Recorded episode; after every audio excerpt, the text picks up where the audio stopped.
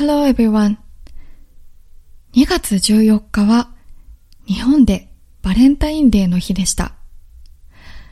もうちょっと過ぎちゃったんですが、今日はそのバレンタインデーの私の思い出をお話ししたいなと思います。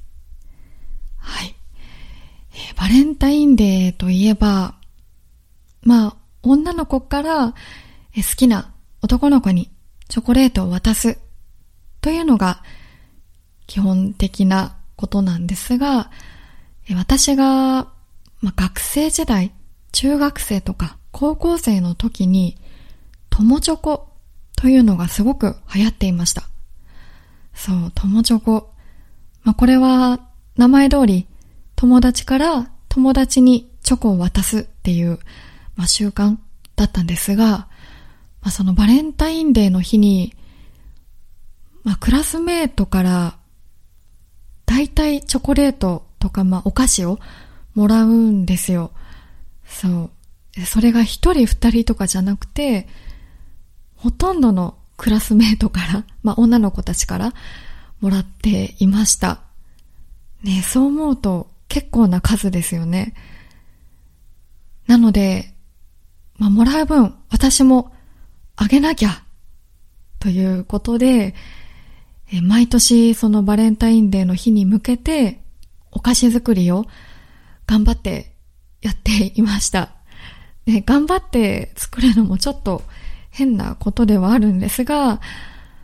はい、作ってましたね。まあ、たまに一人で作ってたし、結構私は親友と二人で作ってました。どちらかの家に集まって一緒に作ってましたね。もう何より数がたくさんなので、もう二人で、まあ、クッキーとか、あとパウンドケーキとか、なるべくたくさん焼けて、たくさん、まあ、生産できるものを作ってました。で、まあ、作るまではいいんですが、その後、そのクッキーとかケーキをラッピングしなくちゃいけないじゃないですか。で、そのラッピングの材料は、まあ、100円ショップ、100均とかで買ってたんですが、ねえ、それでも結構お金使いますよね。だいたい100均に売ってるラッピングの袋がまあ多くて10枚とか入ってたりするんですが、まあそれを2つとか、たまに3つとかね、買ったり、あとチョコレートとかケーキの材料も買わなくちゃいけなかったので、ね、学生時代はちょっと大変でしたね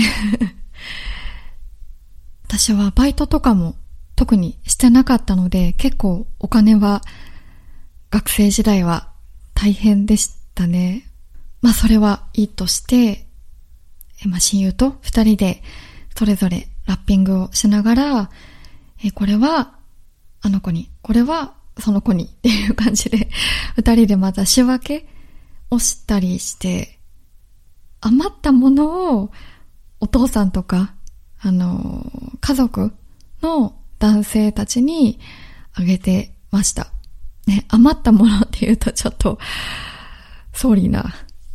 feel sorry な感じなんですが、はい。そんな感じで二人でせっせこせっせこ作って、ラッピングして、で、あげてました。もうバレンタインデーの日の思い出といえば、それですね。もう、まあ、作るっていうのはもともと好きだったし、その作りながら自分で味見したりとか、その親友が作ったお菓子をちょっと味見させてもらったりとか、なんかそういう時間もすごい楽しかったので、うん、まあ大変と楽しいと半分半分でしたね。うん。まあでも今思えばそういうことも、まあ大人になればなるほどね、時間がなかったりして、